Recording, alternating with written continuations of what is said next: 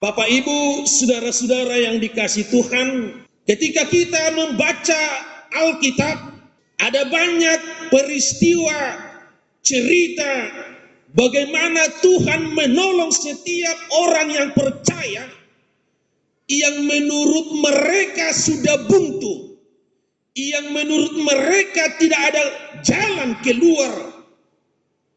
Ternyata di situ Allah berkarya, di situ Allah membuat jalan keluar.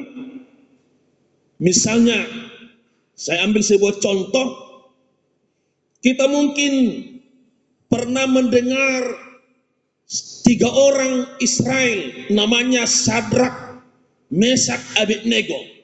Ketika mereka dibuang ke Babel waktu itu lalu mereka dipaksa untuk menyembah dewa-dewa orang Babel.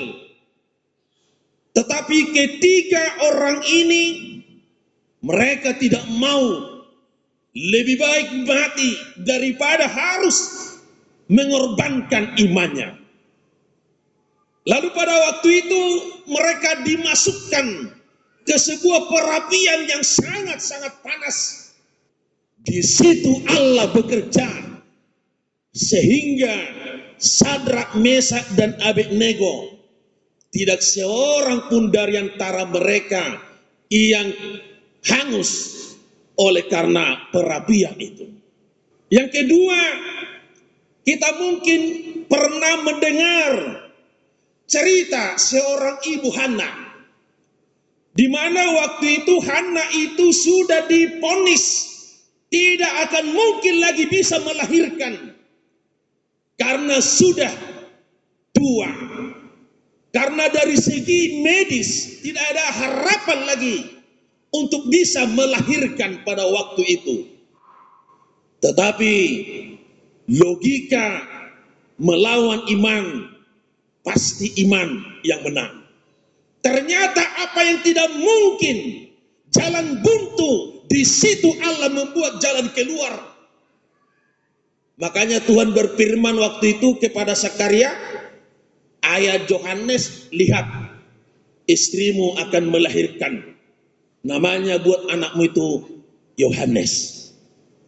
Nah, amanginan saudara-saudara yang kasih Tuhan, demikian juga latar belakang daripada nas kita ini. Ketika kita tadi mendengar luapan kegembiraan seorang Miriam, itu berlatar belakang dari sebuah peristiwa ketika orang Israel keluar dari Mesir. Di hadapan mereka terbentang laut Tiberia yang luas dan yang dalam. Di belakang mereka ada pasukan bangsa Firaun mengejar mereka, buntu. Mereka semua menangis. Mereka mengatakan, Musa, Musa, kenapa kamu bawa kami ke sini? Supaya kami mati di padang gurun ini. Lebih baik kami menjadi hamba bangsa Mesir. Karena sudah buntu. Dapat bisa kita bayangkan di depan mereka sangat luas laut yang sangat dalam. Di belakang mereka ada pasukan Mesir mengejar mereka untuk membawa mereka kembali lagi ke Mesir. Kalau mereka melawan mungkin mereka akan dibunuh. Tapi amanginan kita lihatlah. Ketika bangsa itu semua bersungut-sungut. Ketika semua bangsa itu mengatakan sudah buntu. Tidak ada lagi jalan keselamatan. Tidak ada lagi jalan keluar. Bagaimana mungkin kalau dari segi logika mereka bisa selamat. Tetapi Musa sebagai pemimpin rohani mereka berkata, lihat Allah berperang untuk kamu. Asal kamu diam. Jauh bado marporang hubung kopamu asal hohopamu Lalu Tuhan memberikan solusi. Tuhan memberikan jalan keluar di tengah-tengah kebuntuan itu. Hanya dengan tongkat. Lipatkan pukul itu tongkatmu itu ke laut merah itu. Lalu pada waktu itu terjadi sebuah mujizat yang luar biasa. Lalu bangsa itu bisa berjalan di tengah-tengah laut itu air itu seperti dinding sebelah kanan dan sebelah kiri. Mereka bisa dengan damai, dengan tenang bisa berjalan. Lausima tuhita akan menginang. Bukan berarti tidak perlu logika. Bukan berarti tidak perlu berpikir. Tetapi dalam hal-hal tertentu ada kalanya kita membongkar, meninggalkan logika kita itu dan memasukkan iman. Agar iman kita itu berbicara dalam kehidupan kita. Agar iman kita itu memberi jalan keluar dalam setiap persoalan hidupmu. Jangan bersandar pada dirimu sendiri tapi sebagai orang yang percaya, sebagai orang yang beriman, sekalipun kamu menemui jalan buntu, masih ada Tuhan yang bisa memberikan jalan keluar dalam setiap persoalan hidupmu, dalam setiap pergumulanmu. Seperti bangsa Israel, mereka mengatakan lebih baiklah kami menjadi hamba, lebih baik kami di perhatuban daripada di sini kami semua mati. Jadi bodoh pihak kamanginang, keadaan yang kita alami bisa mempengaruhi iman kita. Ayo tamu teh cerita nih si, si Jok, Dulunya istri Ayub itu begitu baik sama suaminya Ayub. Mereka bahagia. Setiap hari mereka beribadah suami istri dan anak-anak. Kebahagiaan mereka waktu itu karena ada harta yang berlimpah. Tetapi ketika hartanya itu habis, ketika anak-anaknya itu semua meninggal, ternyata iman daripada istri Ayub itu juga ikut terpengaruh Sorok ke pelapatan na nabi ribadau. Sorok ke pelapatan na namar minggu. Ayo burai Tuhan mi. Kutuklah Allahmu itu supaya kau mati katanya. Kenapa bisa seperti itu? Karena pikirannya yang diandalkan. Sehingga dia menganggap tidak ada lagi jalan keluar dalam persoalan hidupnya ini. Atau kita juga mungkin saat-saat ini sering kita misalnya ibu-ibu kalau ada masalahnya dituliskan di Facebook saya lagi bergabung Apalah gunanya kita menceritakan itu? Tapi sebagai orang beriman, sampaikan, bawakan dalam doamu supaya Tuhan turut serta memberi jalan keluar dalam setiap pergumulanmu itu. Lihatlah Musa di sini. Semua sudah takut, semua sudah merasakan tidak ada jalan keluar. Tapi Musa di tengah-tengah kesulitan itu tampil berdoa kepada Tuhan. Pada saat dia berdoa, Tuhan memberikan jalan keluar, solusi menghadapi kesulitan itu. Ternyata begitu gampang bagi Tuhan. Hanya dengan membawa tongkat, lipatkan, pukulkan ke Laut Merah itu.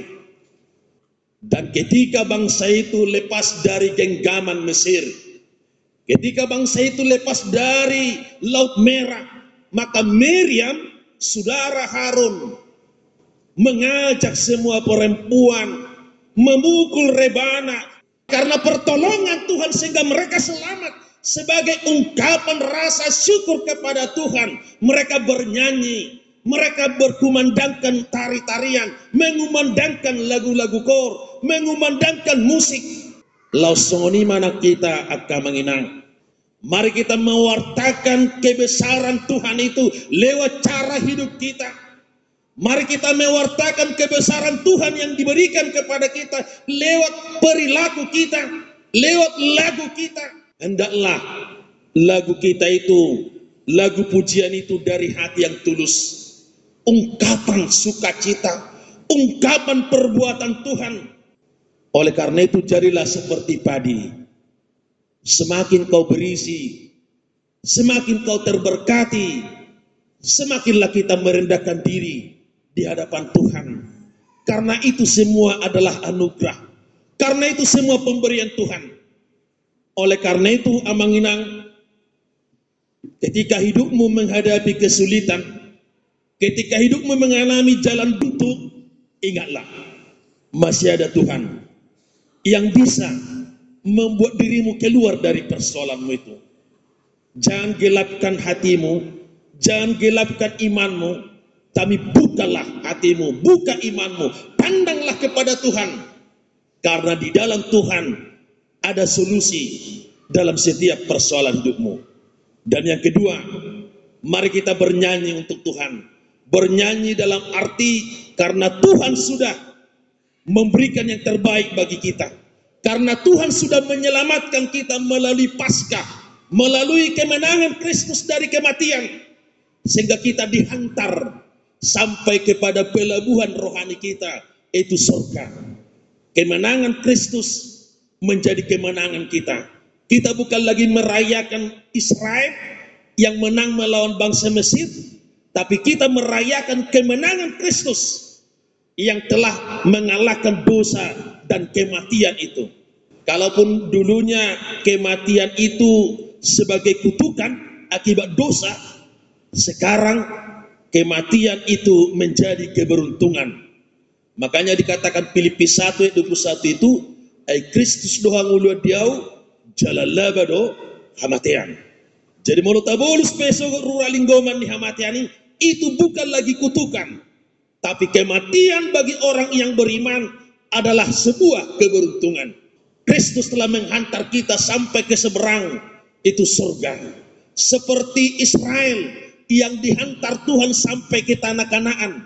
Demikian juga kita, kita dihantar sampai kepada Bapa kita di surga melalui Yesus Kristus. Mari kita bersyukur. Hidup ini adalah anugerah. Manangah pina dimiliki ho amanginang Iko mudo. Ini adalah anugerah. Dalam bahasa lain dikatakan soli deo gloria. Semuanya kemuliaan bagi Tuhan. Ketika anakmu sukses, ketika anakmu berhasil meraih gelar sarjana, ketika hasil pertanianmu makin berkembang, ketika usahamu makin bertambah, syukurilah itu. Itu adalah anugerah Tuhan. Sehingga Ketika itu kita sadari sebagai anugerah Tuhan, maka kita akan semakin diberkati seperti Musa dalam nats kita ini. Sekali lagi yang menginang, bernyanyilah bagi Tuhan. Muliakanlah Tuhan dengan cara hidupmu yang benar. Amin.